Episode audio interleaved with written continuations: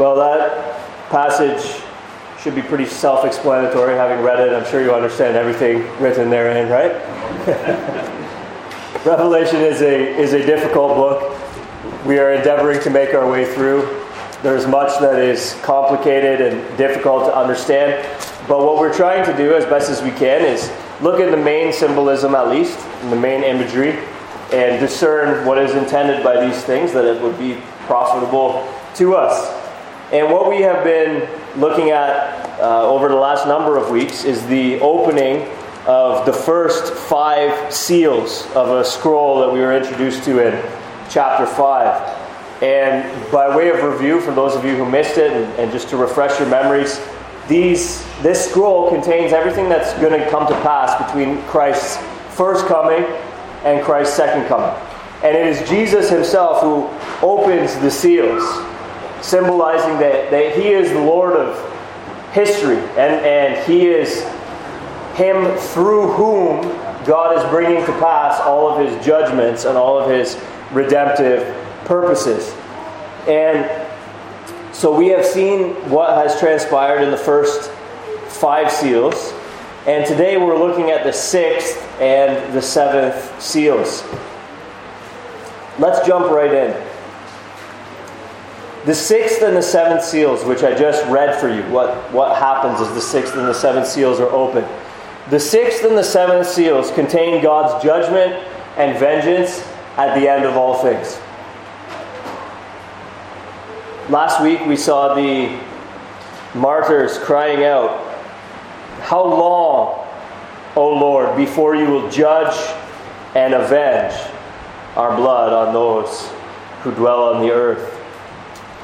They were calling out for God to vindicate himself as the just judge, that to vindicate God's claim that this universe is a moral universe in which wickedness is held to account, in which all wrongs are eventually righted. They were calling out for God to vindicate himself and to judge.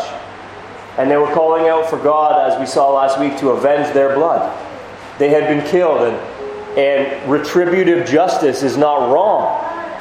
It's just not ours to exact one upon another in terms of personal vendetta. But we entrust judgment to God and we trust that He will take action to bring justice to those who escape it in the here and now.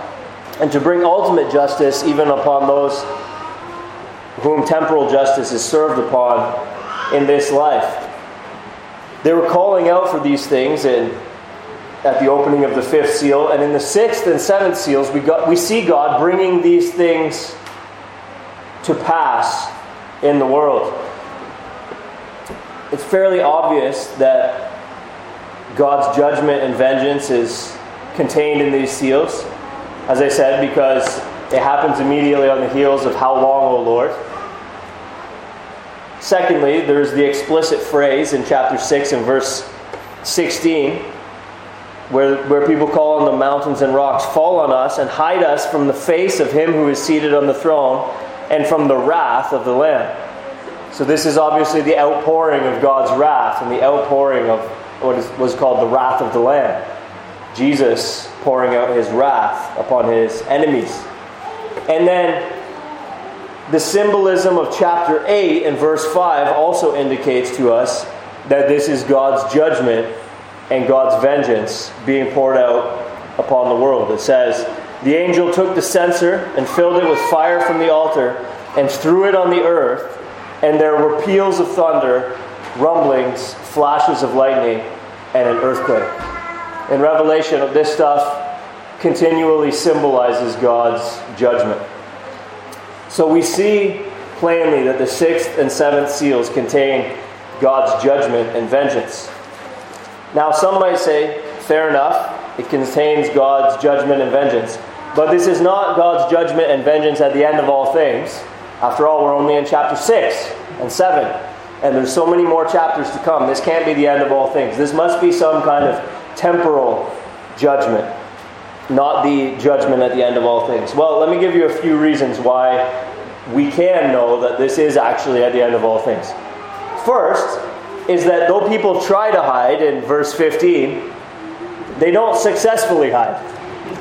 In chapter 6 and verse 15, it says, it says this The kings of the earth, and the great ones, and the generals, and the rich and the powerful, and everyone, slave and free, hid themselves in the caves and among the rocks of the mountains, calling to the mountains and rocks, Fall on us and hide us from the face of him who is seated on the throne and from the Lamb. For the great day of their wrath has come, and who can stand? Now, if this is a temporal judgment, then apparently Jesus comes looking for them and can't find them because they have successfully hidden themselves. And they are not actually defeated, but they are able to stand. Look at verse 17. The great day of their wrath has come, and who can stand? Well, apparently, them. Because if this is a temporal judgment, they're still standing at the end of chapter 6 here.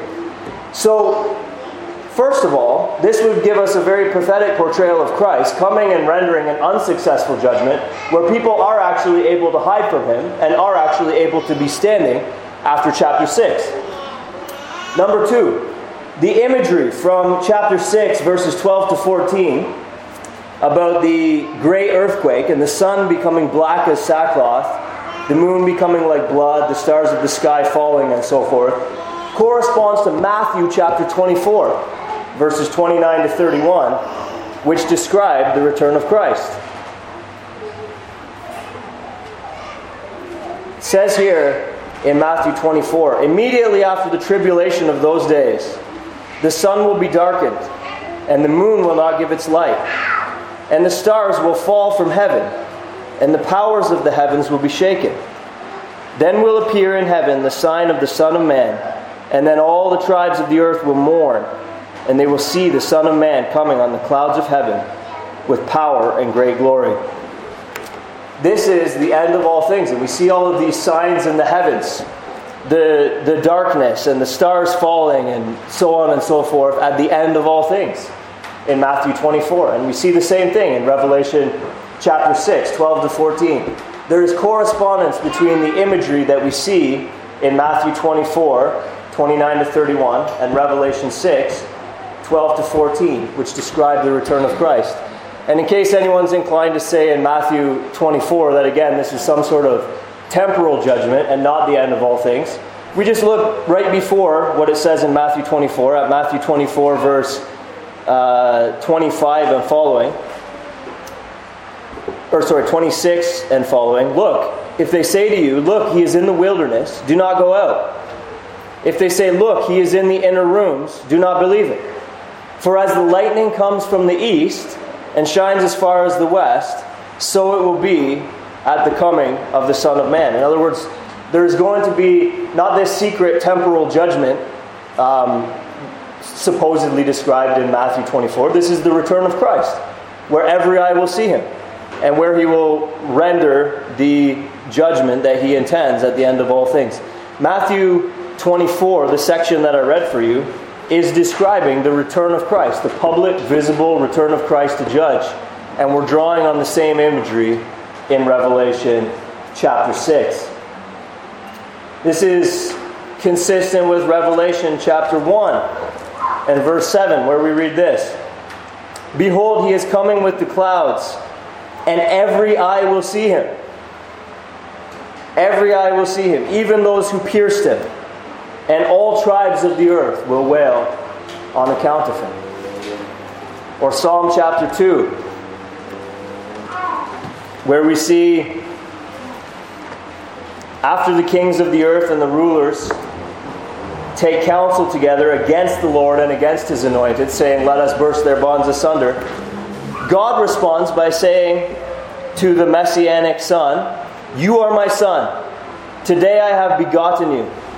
Ask of me, and I will make the nations your heritage, and the ends of earth your possession. You shall break them with a rod of iron, and dash them in pieces like a potter's vessel. Now, therefore, O kings, be wise. Be warned, O rulers of the earth. Serve the Lord with fear, and rejoice with trembling. Kiss the Son, lest he be angry and you perish in the way, for his wrath is quickly kindled. Blessed are all who take refuge in him. What we see in Psalm 2 is this promise of eschatological judgment upon the rulers of the earth who gather themselves together against the Lord and against his anointed. They may not experience God's judgment temporally. They may spend 40 years or 50 years or 60 years reigning and ruling over a kingdom of the earth in the here and now. They may live in opulence and wealth and they may die at a ripe old age.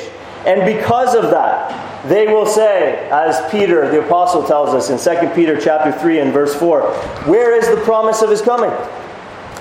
Forever since the fathers fell asleep, all things are continuing as they were from the beginning of creation. For they deliberately overlooked this fact that the heavens existed long ago, and the earth was formed out of water and through water by the word of God and that by means of these, the world that then existed was deluged with water and perished. But by the same word, the heavens and earth that now exist are stored up for fire, being kept until the day of judgment and destruction of the ungodly. Do not overlook this one fact, beloved, that with the Lord one day is as a thousand years, and a thousand years as one day. Listen, Psalm 2 essentially tells us there is a day coming where the wrath of the Messianic Son will be poured out upon the kings of the earth who gather themselves together against the Lord and against his anointed. And he whom God has set in Zion will dash them to pieces like a potter's vessel. There is a day coming where the wrath of the Lamb will be outpoured. And guess what? This is what we see in Revelation chapter 6. The great ones, the generals, the kings of the earth, they are hiding because now is the reckoning. This is the outpouring of the wrath of the Lamb. This is the eschatological promise being fulfilled that at the end of all things, they don't get away with it. And they gather themselves together against the Lord and against His anointed. But His anointed shows up with a rod of iron and smashes them to pieces. This is what is going on in Revelation chapter 6. Then, as I pointed out to you before, one more reason why we know that this is at the end of all things. As I pointed out to you before, the symbolism of 8 5, this phrase, peals of thunder, rumblings, flashes of lightning, and an earthquake, appear at various times in Revelation. And they always signal the end of a cycle of visions which contain the whole of human history from Christ's first coming to his second. And so in 8 6, we will begin again looking at the span between Christ's first coming and his second. And then we'll see this same imagery that's in 8 5. We'll see it again in 12 19. Flashes of lightning, rumblings, peals of thunder, an earthquake, and heavy hail after the seventh trumpet blows and the kingdom of this world has become the kingdom of our Lord and of his Christ, and he will reign forever and ever. So we've gone through in the seven seals, we've gone through everything between Christ's first coming to his second coming. Then the cycle ends in Revelation 8 5, marked by this phrase flashes of lightning, peals of thunder, so on and so forth. And the cycle starts again in 8 6 and ends with the kingdom of this world becoming the kingdom of our Lord and His Christ. And we see that marker again saying, hey, this cycle's over, another cycle of visions is going to start. So, the sixth and the seventh seals, as I've already said, contain God's judgment and vengeance at the end of all things. That's what's going on in 6 and 7. However, you may have noticed, as we were reading, that the emphasis in this section of Scripture is not actually on the judgment of the wicked, but is actually on the fate of God's people. Yes, Jesus is coming back, and there will be a reckoning for all of the evil done, whether it was punished temporarily or whether it wasn't. There will be an ultimate reckoning. people will give an account to Jesus at the end of all things. And you need to understand that the wrath of the Lamb is coming. You need to understand that there is a judgment, that the face of him who sits on the throne will one day behold you. You need to understand that. That's in this passage. But you may have noticed that it's actually not the emphasis in the sixth and the seventh seals. The emphasis in the sixth and the seventh seals is actually on the fate of God's people. Notice first that those who belong to God will be spared. Now, without getting into yet what these 144,000 are, or who they are, and who the innumerable multitude are in heaven, it's obvious from reading this passage, even if you don't understand who those people are, it's obvious to understand that they are God's people. They're on the same team. Right? They're not the enemies of God in this passage. And notice that they are spared. What are they spared from? Well, not war, famine, persecution, and all of the things contained in the second, third, fourth, and fifth seals, which again re-emphasizes that we're not talking about temporal judgment in six in the sixth seal because the temporal judgments have already been being poured out all along. The second, third, fourth, fifth seals contain all of these things. These people, these 144,000 and the innumerable multitude in heaven, are not spared from war. They're not spared from famine. They're not spared from poverty. They're not spared from sickness. They're not spared from death. They're not spared from persecution. What are they spared from? They're spared from the wrath of the Lamb when this eschatological day of reckoning comes and the messianic son comes looking for those who gathered themselves together against him, this 144,000 are spared from that. The innumerable multitude in heaven are spared from that. That's what's going on here. Now, this naturally raises the question well, who are these people? Right? Those who belong to God in Revelation chapter 7 are one people of God comprised of believing Israelites and believing Gentiles. The 144,000 are said to be of the sons of Israel. That's Revelation 7 and verse 4. I take that as ethnic Jews. I take that as descendants of Israel. And yet, as Romans chapter 9 and verse 6 says, not all who are descended from Israel belong to Israel. And Romans 9 tries to unfold and elucidate this concept that simply being a biological descendant of Israel doesn't actually make you a child of the promise. It doesn't actually mean that you're saved many ethnic Jews will suffer the wrath of the Lamb and they will not be spared. Why? As John chapter 3 and verse 18 says, they are condemned already because they have not believed in the name of the only Son of God. What do you have to do on the last day, whether Jew or Gentile? What do you have to do on the last day to be condemned?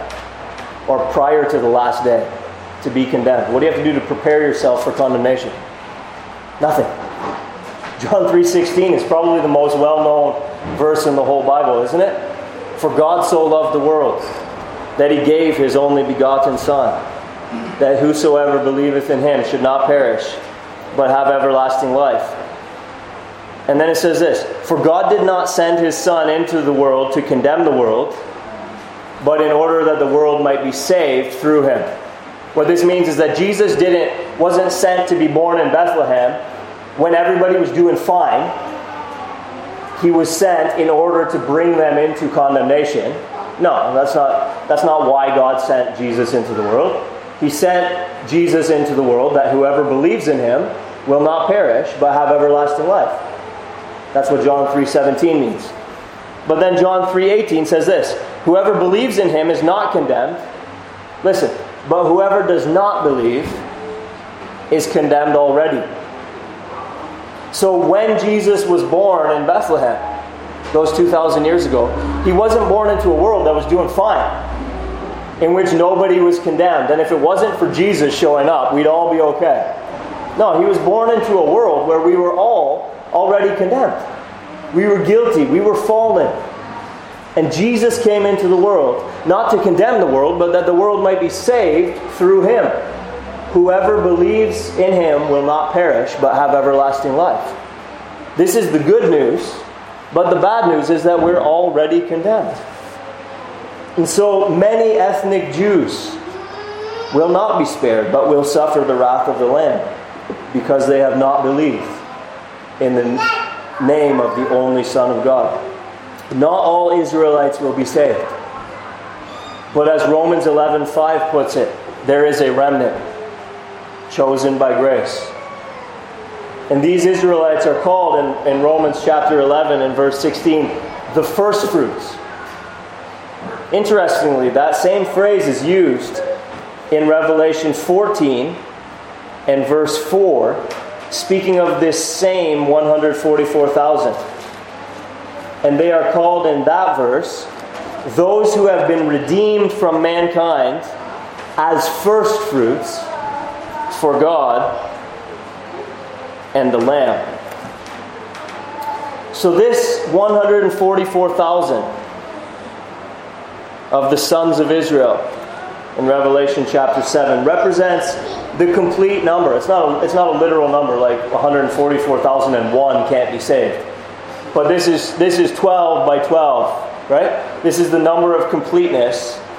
The complete number of those from among Israel who, as Romans 11 5 puts it, have been chosen by grace, the remnant. They are the first fruits of those who have been redeemed from mankind. Since the gospel came first to the Jew and then to the Gentile. Right? As Romans 1 and verse 16 puts it. But if they are the first fruits, if this 144,000 is the first fruits of those redeemed from mankind, those believing Israelites, those believing sons of Israel, if they are the first fruits of those redeemed from mankind, as Revelation 14 and verse 4 calls them, then we should expect what? Many more. That's, that's what's implied by first fruits. If I have a basket of apples and I say, hey, here's the first fruits, my, my, my tree just started to bring forth, and here's the first fruits. The very concept of first fruits implies and necessitates many more coming afterwards. And what do we see in Revelation chapter 7 and verse 9 after this description of the first fruits here? After this I looked, and behold, a great multitude that no one could number. Well, there's the rest of them. The first fruits and the rest of them. This harvest of the Gentiles from all tribes and peoples and languages, standing before the throne and before the Lamb, clothed in white robes with palm branches in their hands, and crying out with a loud voice Salvation belongs to our God who sits on the throne and to the Lamb. Surely they're, they're redeemed from among mankind, are they not? Right? So the 144,000 are the first fruits, and here's the rest of them. This harvest of the Gentiles, redeemed from among mankind.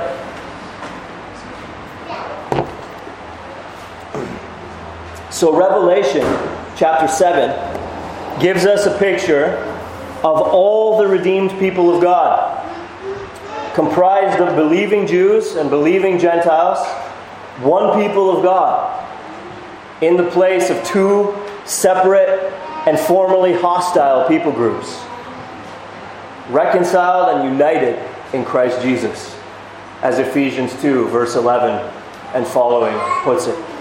Reconciled to God in one body through the cross. We Gentiles, having become partakers and citizens of the commonwealth of Israel, in the language of Ephesians chapter 2.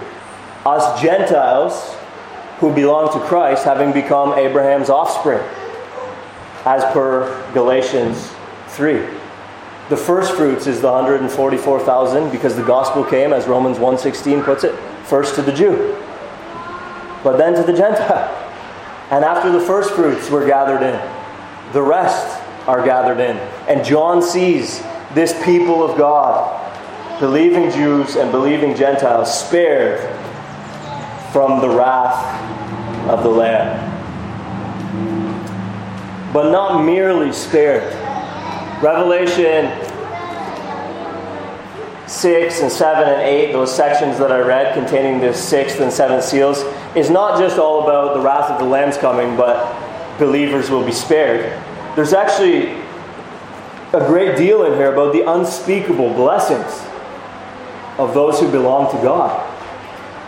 Not only will those who believe in Christ Jesus, whether ethnically Jewish or ethnically Gentile, not only will they be spared the wrath of the Lamb, but they will be unspeakably blessed, just immeasurably blessed. Look at verses 15 to 17. Therefore, they are before the throne of God and serve him day and night in his temple.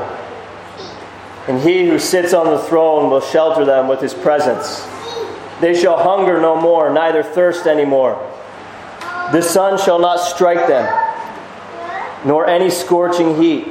For the Lamb in the midst of the throne will be their shepherd, and he will guide them to springs of living water, and God will wipe away every tear from their eyes. Here is the fruition of all the promises coming to pass in and through Christ Jesus to the believing Jews and the believing Gentiles, portrayed for us in Revelation chapter 7. One thing I desire, one thing I seek that I may dwell in the house of the Lord forever. Ah, and now here we see them before the throne of God, serve Him day and night in His temple. There they are, always there, always with God. Or they shall be my people, and I shall be their God, and I shall dwell with them. Again, he who sits on the throne will shelter them with his presence. they shall hunger no more, neither thirst anymore. Jesus said, I am the true bread from heaven. If anyone is thirst, let him come to me. And here they are, satisfied in the presence of God with no more hunger and no more thirst. The sun shall not strike them, nor any scorching heat. Well, we go back to the Psalms to see where that comes from.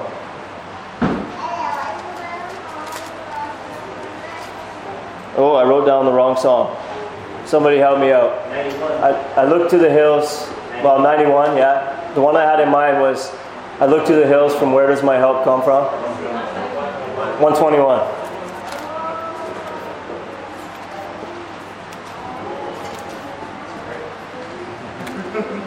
Look at 121.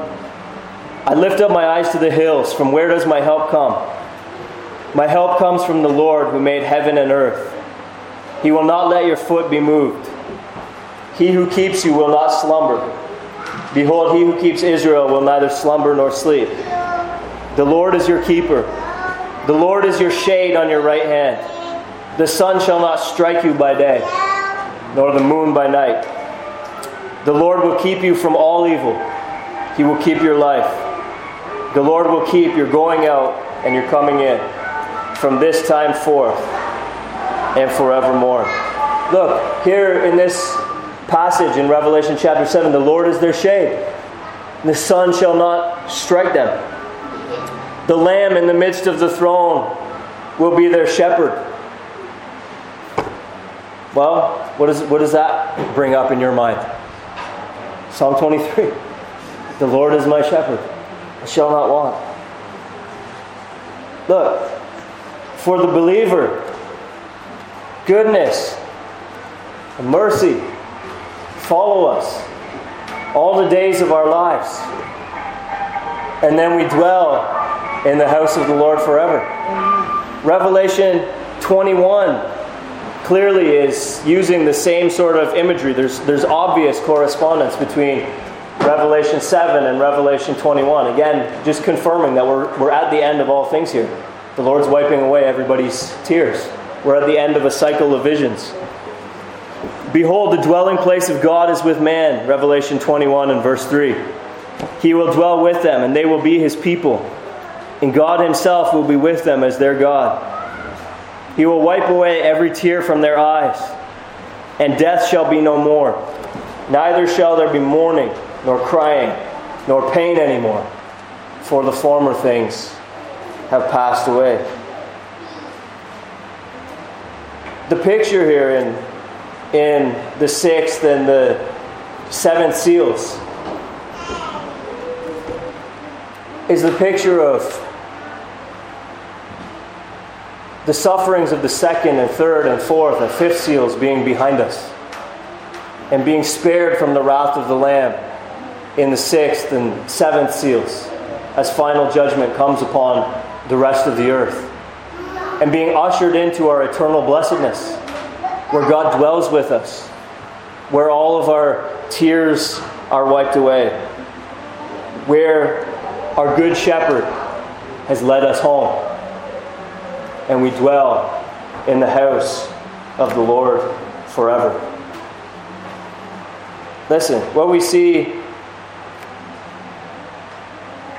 in Revelation 6, 7, and 8, the sections that I read for you that I'm expounding for you today, the sixth and the seventh seals, it contains the judgment and vengeance of God at the end of all things. And it contains the fate of God's people. Another way of looking at it is it contains two portraits of the Lamb. You see? Look at it. Look at this passage. The Lamb is doing two things in this section of Scripture. The Lamb is pouring out his wrath upon one set of people. Revelation 6 16. And the Lamb is shepherding another set of people. Revelation 7 17. Look, we're all going to have dealings with the Lamb. You may not be a believer. You may belong to another religion. You may belong to no religion at all. You may consider yourself a Christian, but you don't really believe in the literal resurrection of Christ and the literal return of Christ. You just think the Bible is kind of full of some nice morals and whatnot, and you don't ex- actually expect to see Jesus at the end of all things. Look, everyone's going to see him. Everyone's going to behold him. There was a little excerpt from the uh, Joe Rogan experience where Theo Von was on, and they were talking about death. Theo Von said, Do you believe in that stuff? And Joe Rogan was like, What do you mean, death? He's like, Yeah, you know, like, well, yeah, I believe in death. Right? As I've said before, whether you believe in death or not, it's, it's coming. Death is coming upon us all. And it is appointed unto man once to die, and after that the judgment. Just like that question, do you believe in that stuff, doesn't actually change the objectivity of death. So, do you believe in that stuff? What stuff? The return of Christ, the wrath of the Lamb, you know, the shepherding of the Lamb dwelling in the house of the Lord forever. Do you believe in that stuff? Look, it doesn't matter whether you believe in that stuff or not. That stuff is like death, it's real. Whether you believe in it or not, that's what's going down at the end of all things. You will either be under the wrath of the Lamb or you will be under the care of the Lamb. When in time and space, what we see figuratively presented before us in the sixth and seventh seals comes to pass. Do you know the salvation of the Lamb which the redeemed sing about in Revelation chapter 7 and verse 10? Salvation belongs to our God who sits on the throne and to the Lamb. Do you know that salvation? Can you join in that song from the bottom of your heart? Yes and amen. Salvation belongs to our God who sits on the throne and to the Lamb. Because if not, as the scripture says, you're living under the terrible impending prospect of the wrath of the Lamb. What do you have to do to be condemned on that day? Nothing. Whoever does not believe is condemned already. But whoever believes in Christ Jesus, the Son who was sent into the world, will not perish, but have everlasting life. There are two fates, two ways in which the Lamb deals with people. Which will you experience on that last day?